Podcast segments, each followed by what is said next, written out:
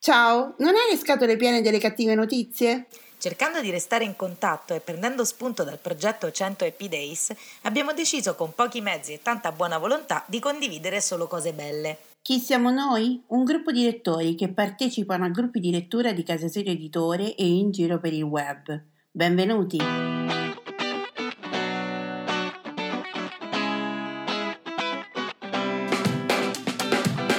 Ciao, sono Simona da Rocche di Papa. Ciao, sono Irene da Barcellona. Mentre stavamo realizzando una puntata di un podcast per Casa Sirio Editore, abbiamo dovuto coinvolgere gli amici per dare una risposta più articolata a un nostro ascoltatore e ci siamo resi conto che la risposta collettiva funzionava. E così abbiamo deciso di intraprendere questo percorso per rallegrare la giornata di tutti con un buon pensiero. Sono appunti, pensieri sparsi, sfoghi o ricordi, non necessariamente parlano di libri, sono un modo per sentirsi e lasciare un messaggio in bottiglia a chiunque voglia accoglierlo. Ci siamo ispirati al lavoro fatto da Alessandra Pagani con il suo 100 Happy Days sull'omonimo gruppo Facebook. E questa è la 69esima puntata di Voci dell'Italia. Buon ascolto!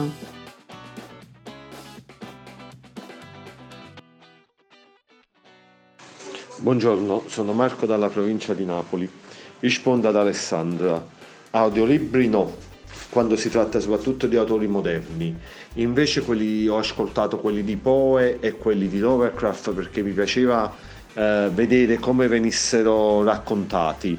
E con poi ho ascoltato anche le trasmissioni televisive di Giancarlo Giannini. Uh, libri, uh, io sono un precisino, libri puliti, come li trovi dentro le librerie, li trovi dentro la mia libreria.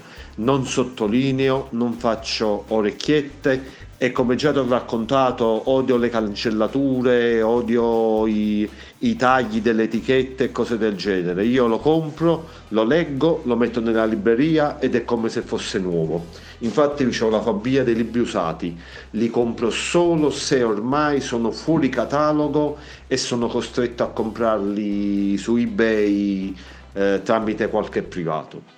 I segnalibri nemmeno io ci vado pazzo, però servono, servono perché comunque quando leggi più di un libro non è che puoi ricordarti a che sei arrivato, soprattutto se lo inizi adesso e lo riprendi in mano dopo un paio di giorni. L'unica cosa che posso dire è che io ho uh, tanti tanti anni fa, quando andavo alle scuole superiori, al quarto o quinto anno, e vi sto parlando quindi di 20 anni fa, eh, fui invitato a una festa di compleanno di una ragazza che stava in una classe adiacente alla mia. All'epoca era un istituto tecnico e c'era la mia classe che si univa a un'altra classe per fare il laboratorio e nell'altra classe c'erano due ragazze, invece le altre classi erano totalmente maschili. E comunque questa ragazza che mi piaceva mi mandò questo invito di compleanno. Io comunque ho ancora quell'invito col suo nome scritto sopra, me lo sono fatto plastificare e lo uso come segnalibro e ce l'ho ancora. Quello sì, ha le orecchiette, sicuro perché comunque la plastica man mano si è andata a consumare ed aprire, però lo conservo ancora come una reliquia. Ciao, sono Alessandra e questi sono i 100 Happy Days. Ogni giorno per 100 giorni troviamo insieme qualcosa per cui essere felici e grati nel qui e ora. Oggi voglio leggervi un pezzo di un libro Molti pensano che avere un gatto comporti responsabilità assai minori dell'avere un cane. Sbagliano. Sbagliano soprattutto se a un certo umano capita di decidere che un certo gatto è talmente sensibile, intelligente e conscio di quanto gli accade intorno da meritare un trattamento migliore di quello riservato allo stesso umano. In ciò vi è una certa logica. In fondo gli umani hanno possibilità di scelta non sono costretti a mostrarsi amici di chi non amano o di chi li maltratta, non sono costretti a rimanere soli se decidono di non esserlo. Si tratta di una classificazione generale, ecco. Non sono costretti a mangiare solo quando qualcuno si ricorda che deve nutrirli e soprattutto se l'umano con cui vivono torna a casa la sera tardi, non temono che questo umano sia stato mangiato da un predatore. Cindy giudicava un po' esagerata quest'ultima affermazione, ma fu proprio lei a regalarmi un libro dedicato alla cura dei gatti secondo natura. Me lo regalò perché fu subito evidente che Norton non solo aveva distrutto le mie resistenze nei suoi confronti, ma stava distruggendo le resistenze di un'intera vita nei confronti di un'intera specie. Punto primo. È assai difficile resistere a qualcosa di così vulnerabile e sono ben poche le cose più vulnerabili di un gattino di sei settimane. Punto secondo. Norton non recitava la parte del vulnerabile, cui è assai difficile resistere. No, lui si arrampicava, si aggrappava, si dondolava nel vuoto, conquistò la casa. Ecco cosa fece. Punto terzo, conquistò anche me. Allora, io vi ho letto un pezzo di questo libro che si chiama Il gatto che andò a Parigi di Peter Getters, è un libro del 1992, quindi un po' vecchio, non so se si trova ancora. Ve l'ho letto perché racconta di un fenomeno molto comune a chi ha animali domestici, ma soprattutto a chi prende un animale domestico in maniera un po' improvvisa, senza averlo pianificato. Questo è successo anche a me. Non, allora, premetto che io sono cresciuta con cani, gatti e anche altri animali abbastanza normale nella campagna, insomma, da cui vengo, però nella mia vita adulta non avevo mai avuto personalmente un animale domestico proprio perché uscendo di casa al mattino presto e rientrando poi alla sera mh, mm, non volevo, vabbè, cane? Assolutamente no perché vivo in un appartamento e mi sembrava brutto lasciarlo da solo tutto il giorno e gatti no perché alla fine sono un po' contraria al comprare animali di razza. Per cui eh, non avevo mai avuto cani gatti finché un mio collega mi ha detto che c'era un contadino che donava dei gattini che altrimenti avrebbe ucciso. E io per pura curiosità sapendo che c'era un gatto nero i gatti neri sono in assoluto i miei preferiti sia con gli occhi gialli che con gli occhi azzurri sono andata a vedere questi gattini però non è stato il gatto nero a venirmi incontro, ma è stata una gattina a tre colori che proprio ha voluto salirmi in braccio, che non è una cosa molto comune nei cuccioli di gatto che vedono la, per la prima volta un essere umano diverso dal padrone e sono stata immediatamente conquistata da lei e ha battuto moltissime delle mie resistenze nell'avere un animale. E questo libro racconta esattamente di quel processo, lo racconta in maniera molto divertente perché poi lui è un, um, il protagonista viaggia per tutti gli Stati Uniti per lavoro, quindi spostarsi con un gatto in aereo, eh, poi a volte prende anche il traghetto per andare al mare, non è facilissimo ci sono delle scene molto buffe ma racconta proprio di questa unione con il gatto, di questo rapporto dove mm, comunque alla fine si sono modificati a vicenda, trasformati a vicenda.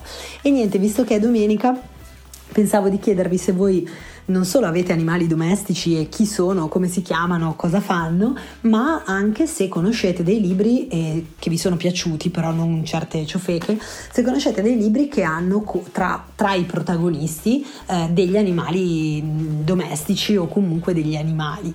Io mh, mm, dico solo ancora una cosa, c'è un classico della letteratura giapponese che si chiama Io sono un gatto, che è un libro tutto scritto nella prospettiva del gatto. Ecco, quello io l'ho abbandonato quasi subito dopo la prima metà. A domani, ciao ciao!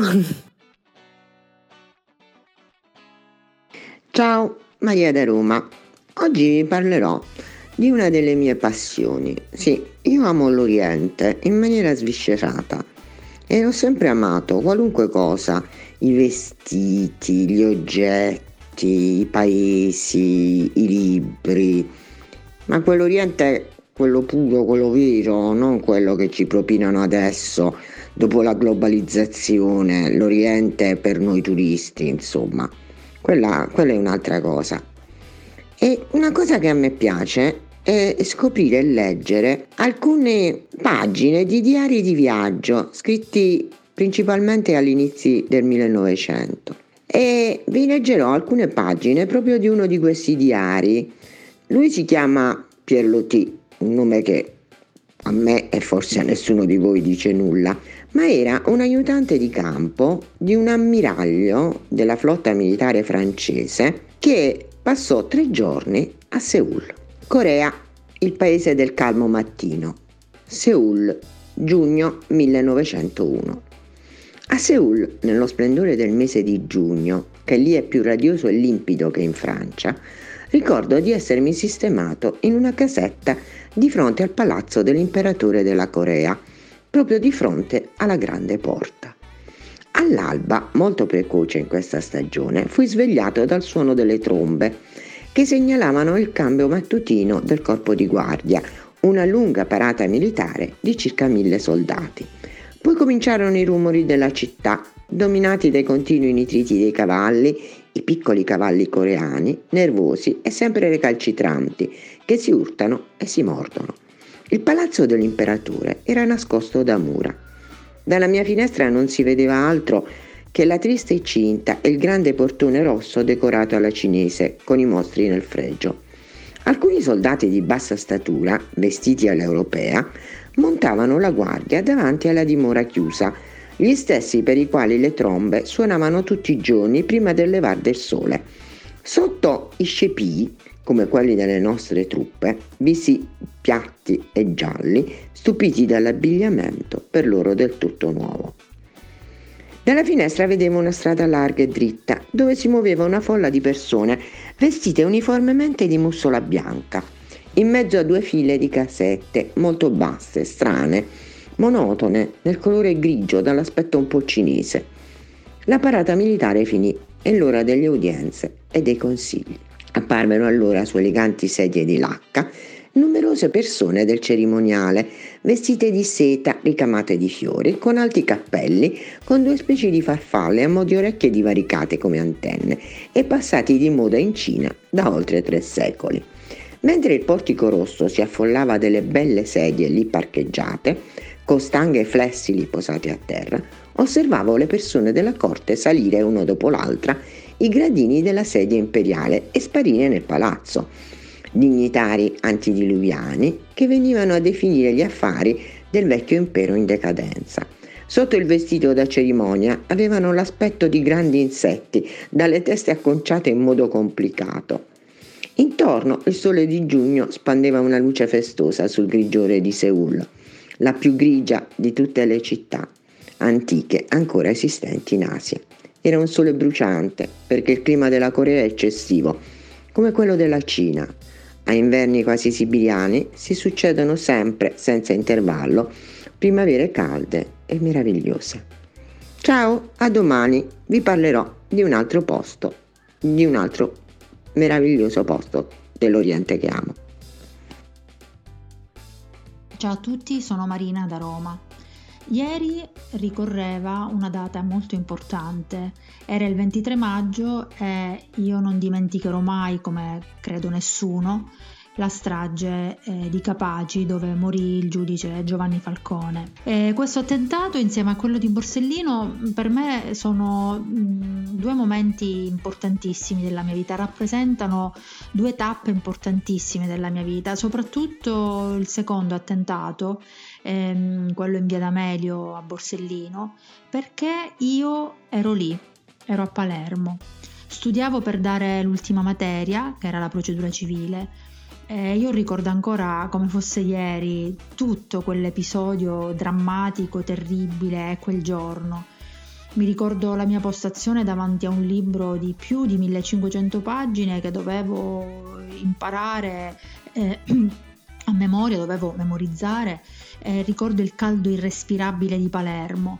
Eh, abitavo con due amiche mh, mm, a pochi isolati da via Mariano d'Amelio, in una via molto bella di Palermo, nei pressi dei giardini inglesi. E dunque era il 19 luglio e mentre boccheggiavo sul libro eh, pensavo alla gente che se la spassava a mare, a Mondello, mentre io ero costretta a sacrificarmi su, per, per lo studio e per quell'esame. Poi verso le 5 meno un quarto del pomeriggio la mia amica, tra l'altro anche lei impegnata nello studio di una materia che doveva dare di lì a poco, eh, chiama la pausa pomeridiana. Eh, ricordo eh, io presi un gelato, lei aveva un bicchiere di tè freddo eh, e ci riversammo in terrazza, morte di caldo, tutto attorno c'era un grande silenzio, potete immaginare il silenzio eh, dell'estate in città, in una città come Palermo poi, a maggior ragione.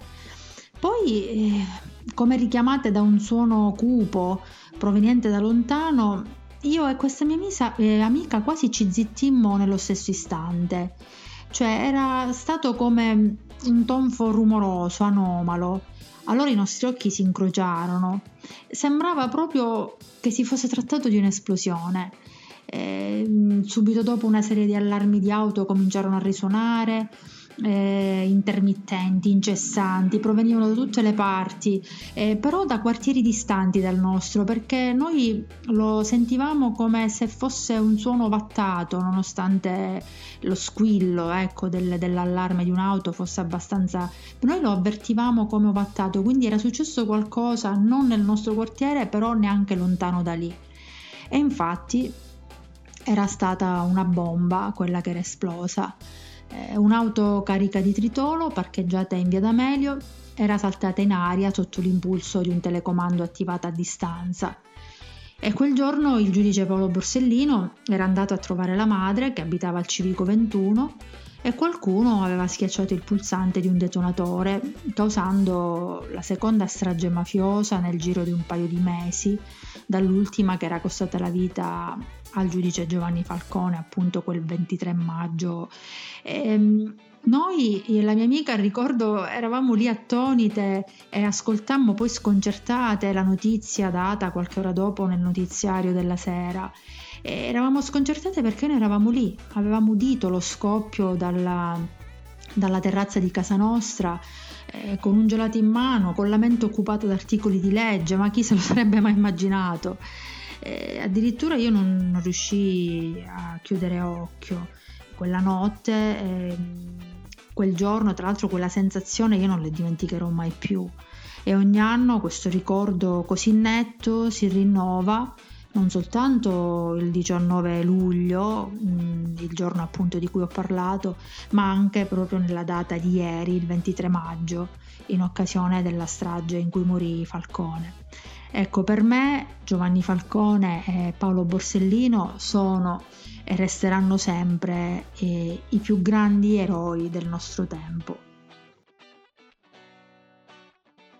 Buongiorno, Valeria da Roma. Oggi voglio continuare a leggervi brevi estratti dai libri candidati al premio Strega di quest'anno e oggi è il turno di Alessio Forgione che ha scritto Giovanissimi, edito da NN, che è una casa editrice che mi piace molto di Milano, che ha portato uno per tutti eh, in Italia i libri del grandissimo Kent Aruf ed è un ragazzo giovane, forse è il più giovane fra i candidati nominati allo strega di quest'anno perché è nato nel 1986, devo ricontrollare ma credo che forse insieme a Marta Barone ecco, sia il, il più giovane, più o meno di quel, anche Marta Barone è, mi sembra di quell'anno o leggermente più grande. E questo è un libro molto interessante mm, che insomma basta leggere la quarta dove addirittura eh, ci sono queste parole di Ernesto Ferrero, quindi non, non certo uno qualunque che scrive è con sincera convinzione che diamo ad Alessio Forgione il benvenuto nella categoria dei veri scrittori.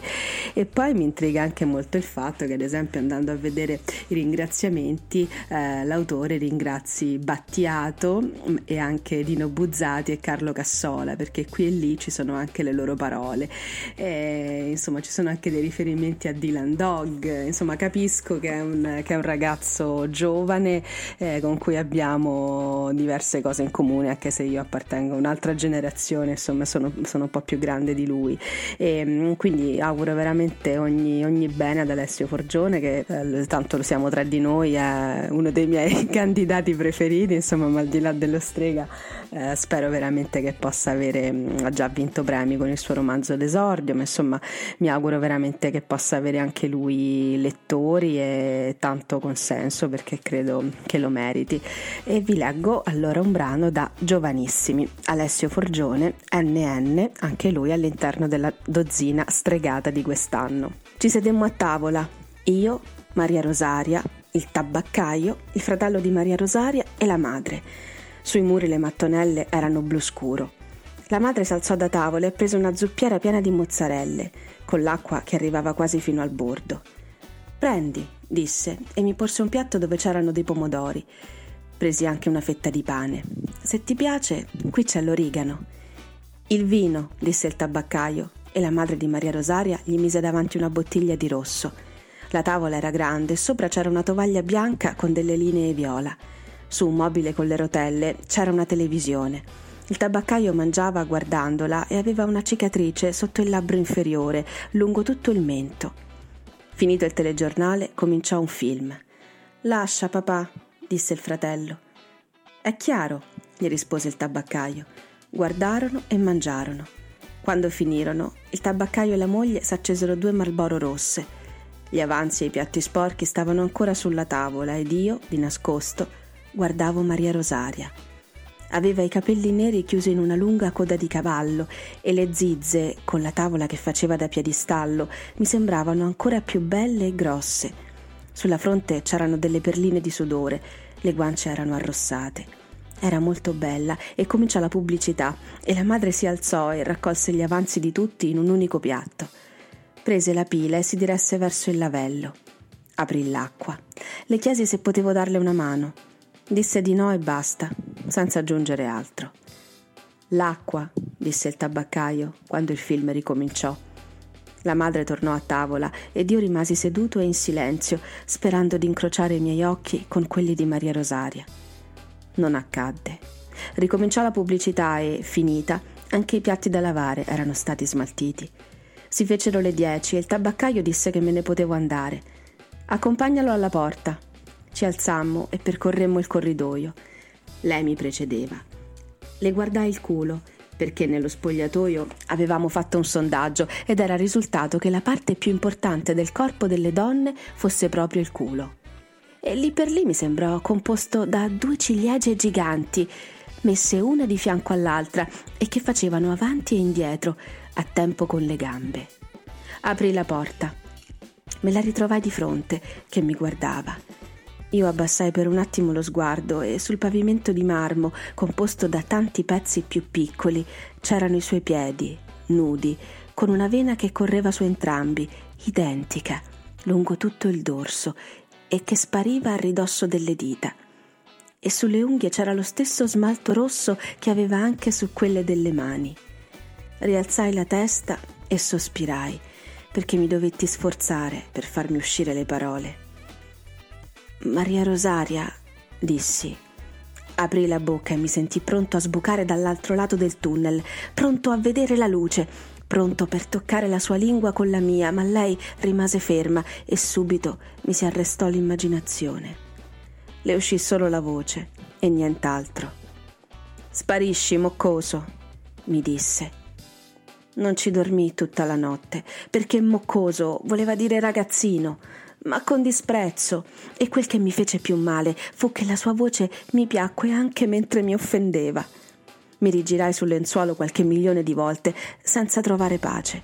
Mi sedetti alla scrivania e lessi il numero 23 di Dylan Dog, l'isola misteriosa, e poi finalmente mi venne sonno.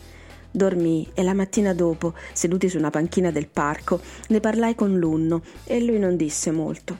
Alcune persone correvano lungo la pista e altre portavano in giro il cane. Mangiava un cornetto al cioccolato e qualche briciola gli era rimasta sulla maglietta arancione. Gli raccontai tutta la faccenda, per filo e per segno, e i miei dubbi e quello che avrei voluto fare e quello che mi sarebbe piaciuto ottenere. E mentre parlavo stava in silenzio e pensavo che stesse ascoltando e che mi lasciasse sfogare, come un buon amico farebbe. Gli credetti e proseguii, dicendo tutto, dicendo troppo, e quando smisi lui non disse niente e continuò semplicemente a guardare verso un punto indefinito.